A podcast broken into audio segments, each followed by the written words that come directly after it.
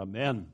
Well, good morning, and uh, it is good to see you in this Advent season, this Christmas season. We want to welcome our guests with us today and extended family members who have traveled some uh, distance to be with us today. So we are glad you're here also. Uh, Dawn sends her greetings. Uh, I asked her this morning, I said, Boy, I wish you could come with us. And she said, Yes, she wished she could be here too. Uh, one thing about uh, being in church, when you can't be here, over a period of time, you realize how much you miss the body of Christ. And so uh, she sends her greetings, and uh, uh, she is, uh, has strict orders to stay in her recliner.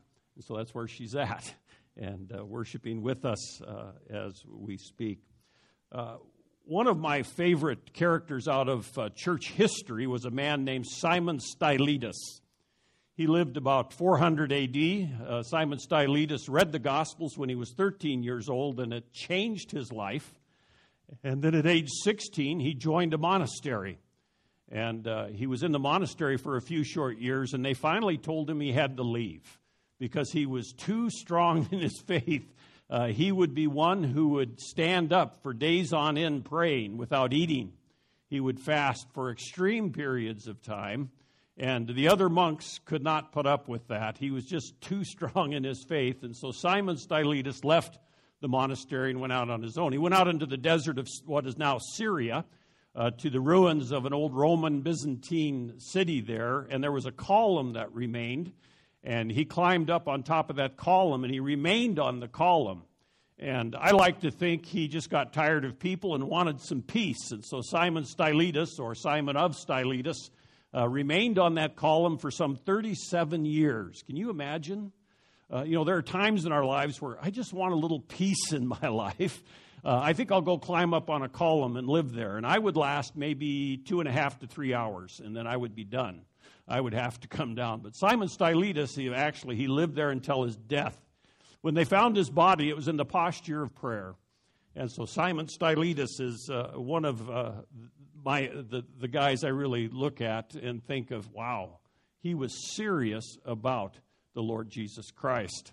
Uh, I also thought about monastic living, and it appeals to some, and sometimes I think it would be nice to be a monk in a monastery. And then I read this story uh, about some monks in a remote monastery who followed a rigid vow of silence. In other words, they couldn't speak at all their vow could only be broken once a year, and that was on Christmas Day, and only one monk at a time could speak and say one sentence on Christmas Day. And so, uh, if you were a monk there, you might only get to say one sentence in maybe 20 or 30 years. And so, it was a very important day if it was your turn to speak. Well, the monk could speak only this one sentence, and so Brother Thomas got up. It was his turn that Christmas to speak, and he said, quote, I love the delightful mashed potatoes and, excuse me, the delightful mashed potatoes we have every year, and the Christmas roast is very good. Then he sat down, and silence ensued for another 365 days. The next Christmas, Brother Michael got his turn, and he said, quote, I think the mashed potatoes are lumpy, and the roast is greasy, and I truly despise them. Once again, silence ensued for 365 days. The following Christmas, Brother Paul got up and he said, quote, I'm fed up with this constant bickering. I, I need some peace. we can probably identify with all three of the brothers there in this monastery. Uh, we can look for peace in many areas, and of course, the world offers us supposed peace or a, a shadow of peace in much of the things we see around us. And yet, many solutions seem very elusive. And we live in a time and a day and age, of course, of 24 7 newscasts where we are constantly bombarded by the problems in the world, the difficulties, and the horror that we can see on TV every day. And yet, uh, we find that peace is very elusive. So we're coming to the Old Testament in this Advent season and series. Last week we looked at the seed of promise out of Genesis 3. Remember that uh, uh, Christmas did not begin with Luke 2. It began clear back in Genesis 3, where God promised that there would be a rescuer, a savior, one who would come and bring actual, true peace to the world. Uh, we go to the Old Testament, and oftentimes we don't find ourselves here. C.S. Lewis in the Chronicles of Narnia said something like this He said, A land which is always winter but never Christmas. And sometimes we view the Old Testament like that. It's full of these and thous and all these lists of people and uh, lots of fighting and all sorts of things. And, but it'd be a tragic mistake if we ignored God's record in the Old Testament up through the New Testament that Jesus himself had a high view of Scripture. I didn't mention this last week, but as we translate, as we interpret, excuse me, as we interpret, especially Genesis 1, 2, and 3, Jesus had a high view of that. He had a very high view of the Old Testament, as did the other apostles, the other writers of Scripture. Jesus said in Luke 24, remember after his resurrection, his appearance to many, he appeared to these two disciples walking on the road to Emmaus. And Jesus said to them, as they were discussing all the events, you know, this crucifixion, this death, this burial, and now the tomb was empty.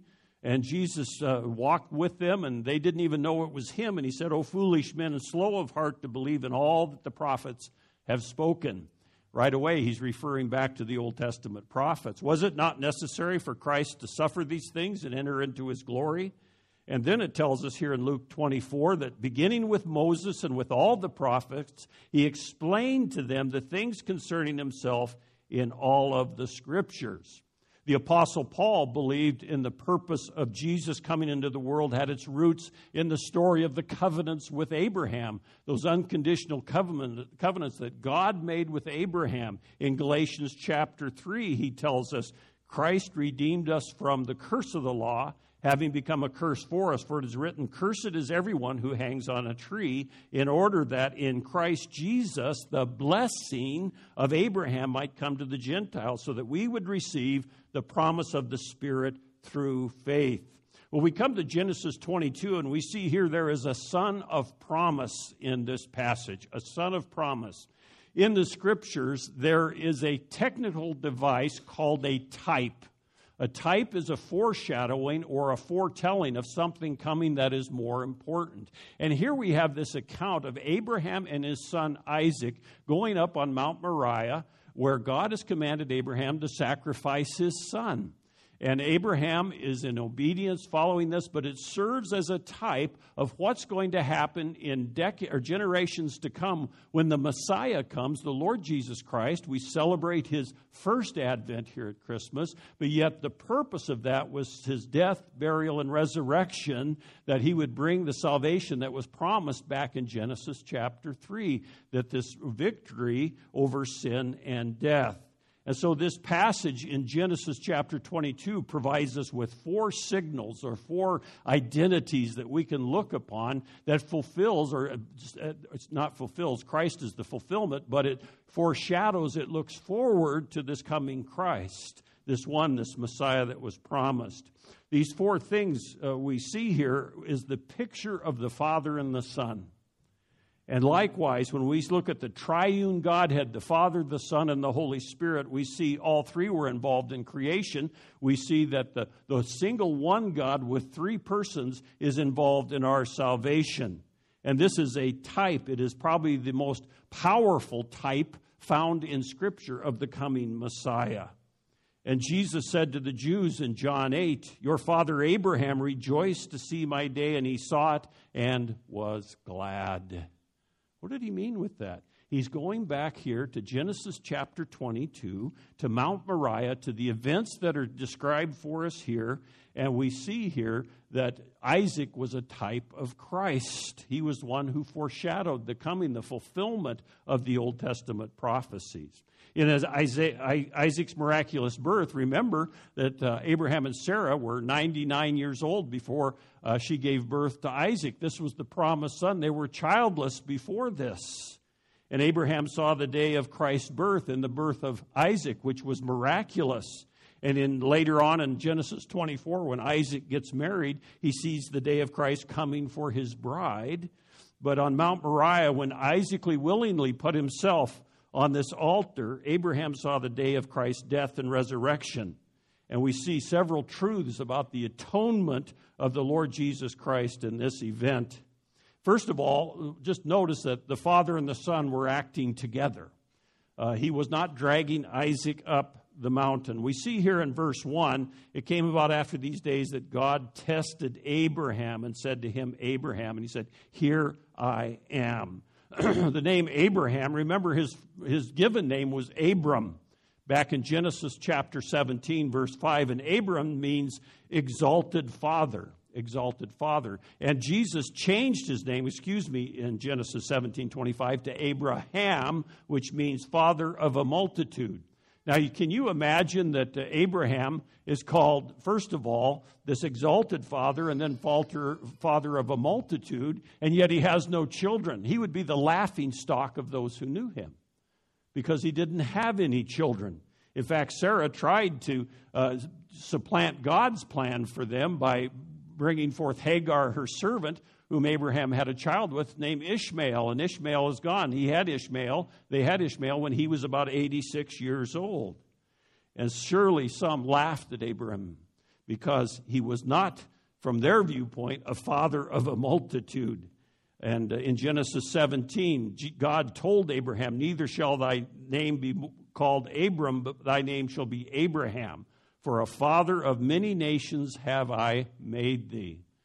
It's a walk by faith. This passage in Genesis 22 is about faith in what God is doing in the face of where everything looks impossible, where everything doesn't make sense, that God is still at work. And that's the lesson for us.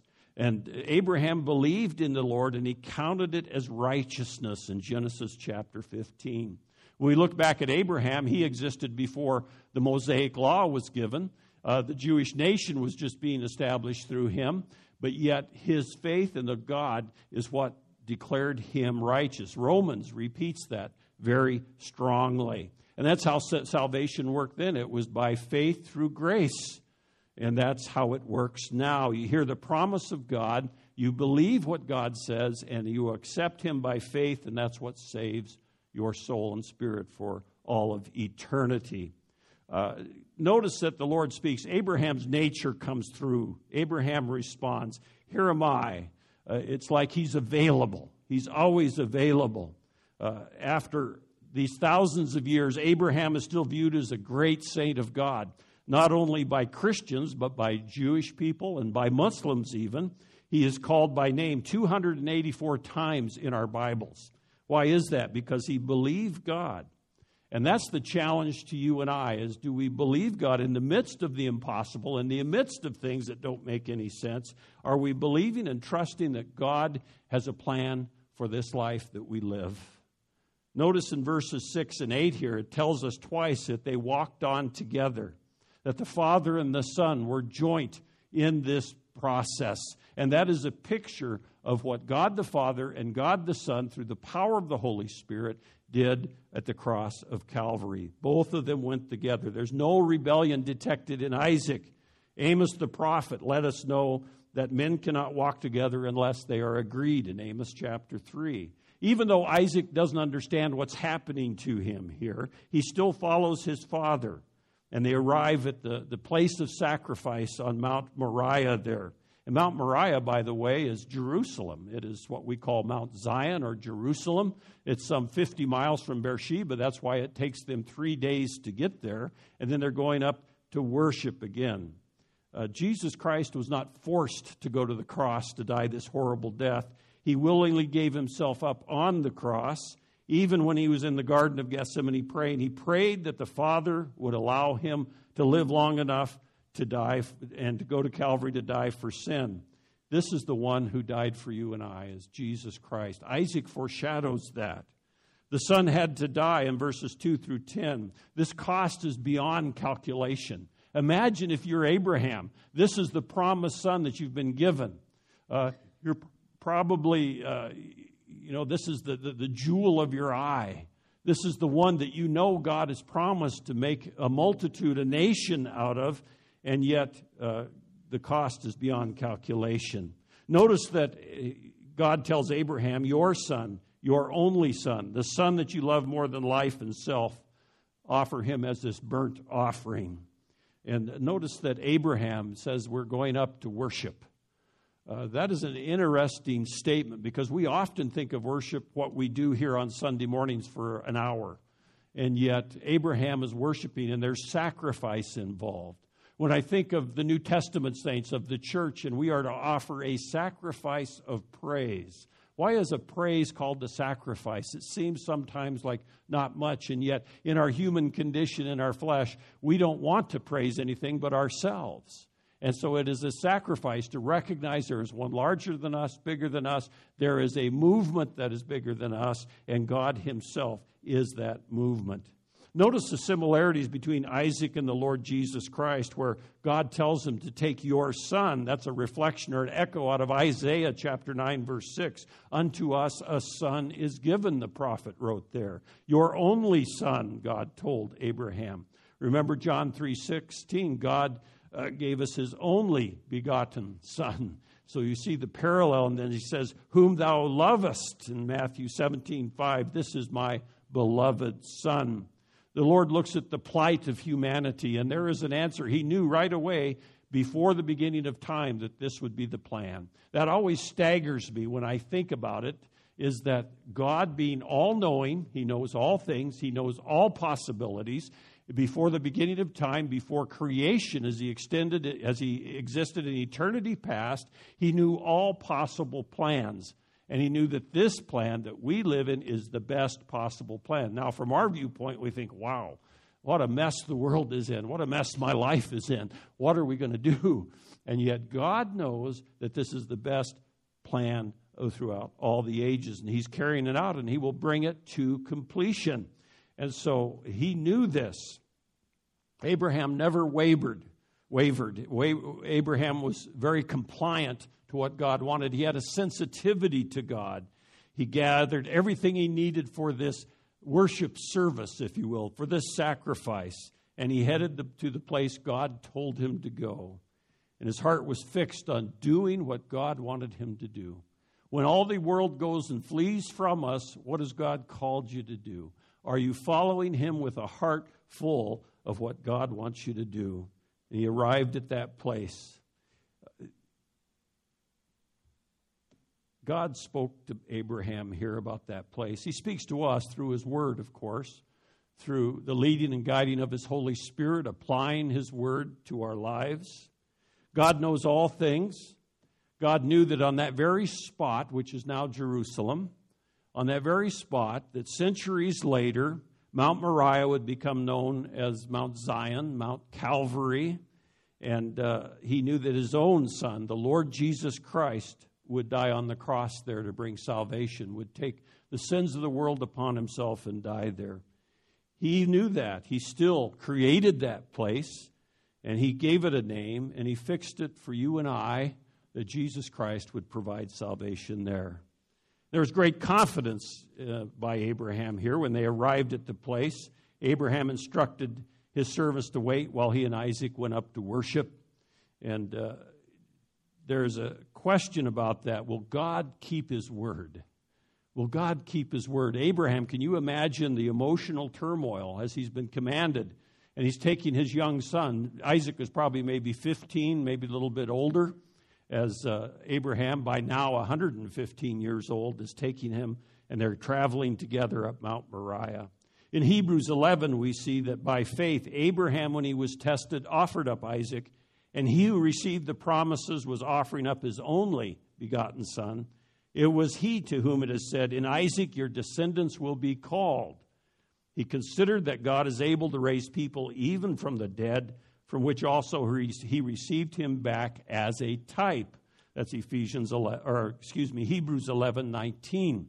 And so Abraham knew that even if Isaac were to die on that altar and be burned to pieces, that God would restore him because God had already promised that in Isaac your descendants will be.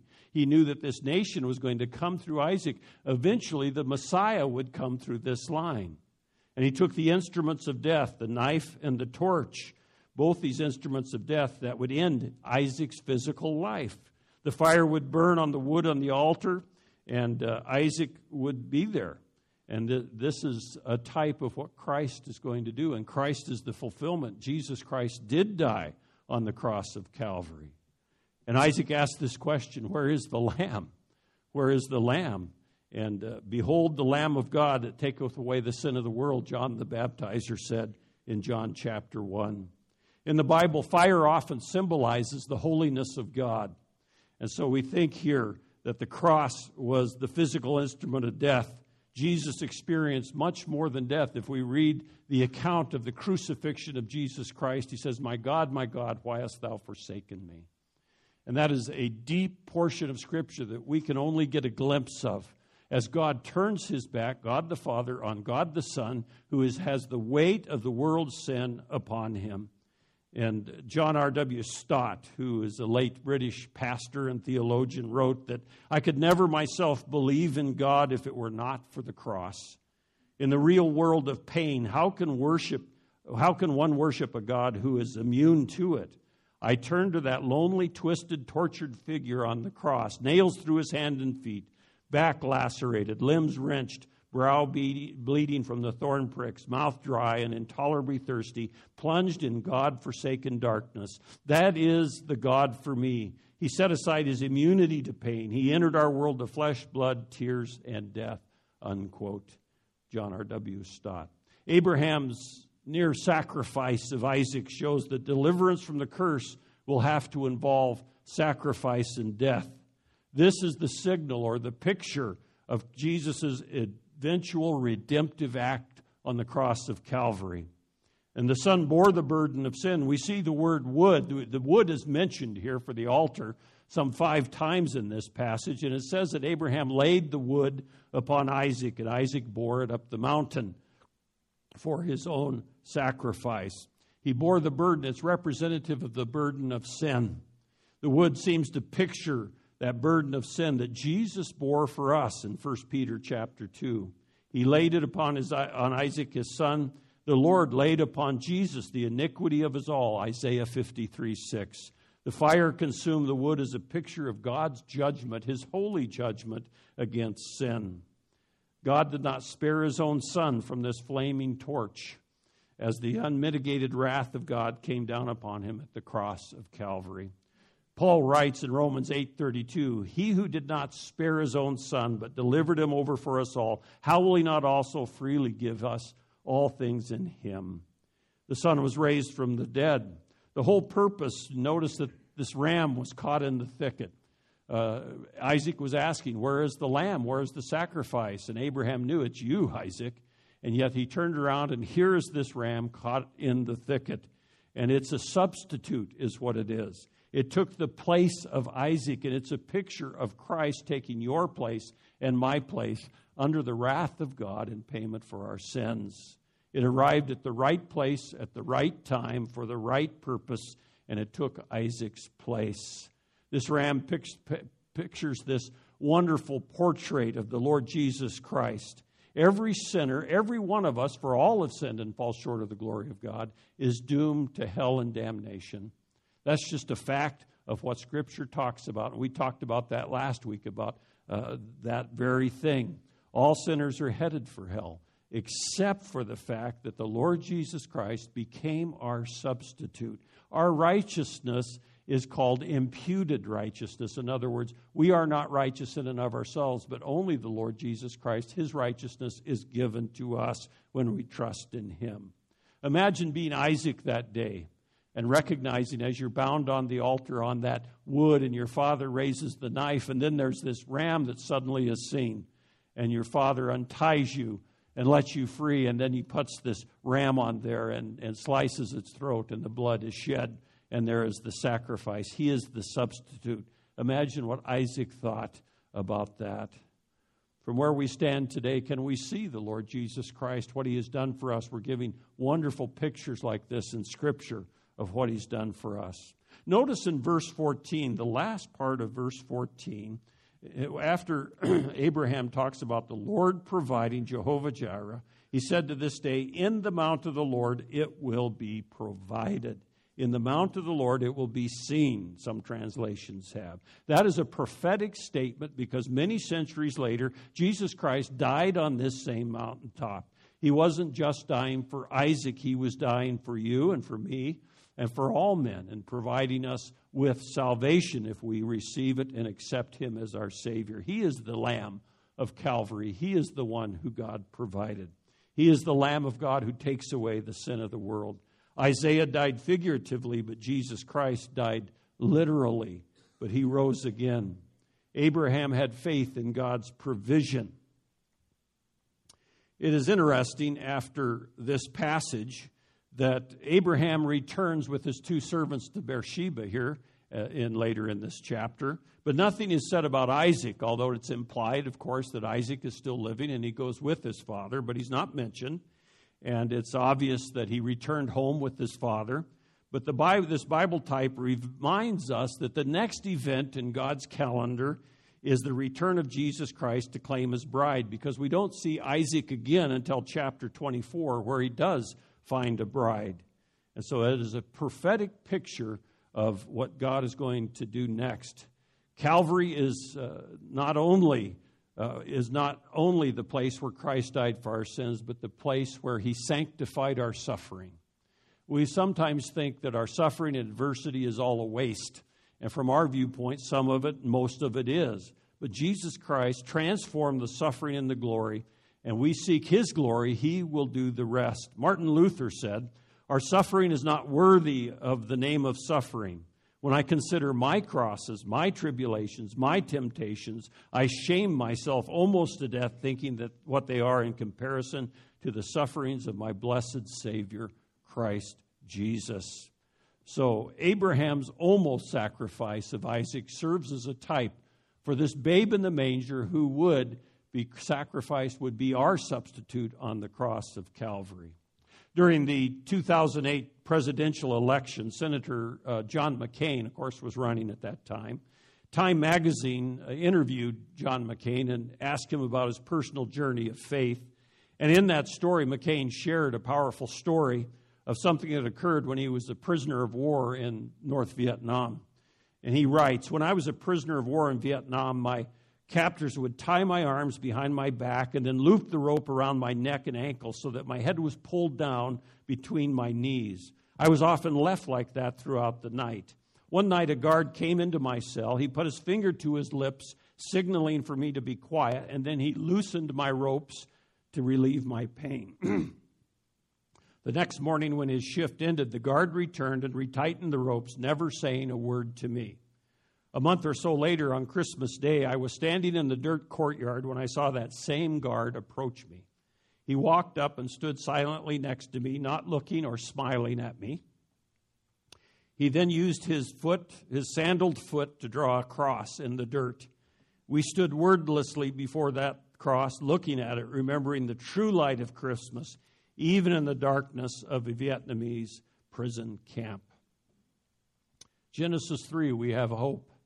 Genesis 22, we can have peace in the Lord Jesus Christ. Now, the major question for you and for I, for each of us as individuals, is what are we going to do with Jesus? Uh, he seems kind of harmless and safe as that babe in the manger. Yet, Jesus Christ comes before us as the substitute, the sacrifice for your sins and my sins. Are we worshiping Him together, that sacrifice of worship? He died on the cross to set us free that high price the Father and the Son together before the beginning of time determined it. When we look at eternity, I'm uh, well aware that life goes by very quick. I'm at the age now where I start marking things in decades rather than years. And it seems like a decade has gone by so quickly. And so when I reach the end of my life, when you reach the end of this physical life on this earth, uh, what are you counting on? Are you counting on Jesus Christ when that day comes? Uh, the Lord Jesus Christ said, If you believe in me, uh, it's the only way through the Father, it's the only way for eternal life. You can worship and go back down the mountain alive and free because of Christ who took your place. Let us pray. Heavenly Father, thank you for this morning. We thank you for this account of Abraham.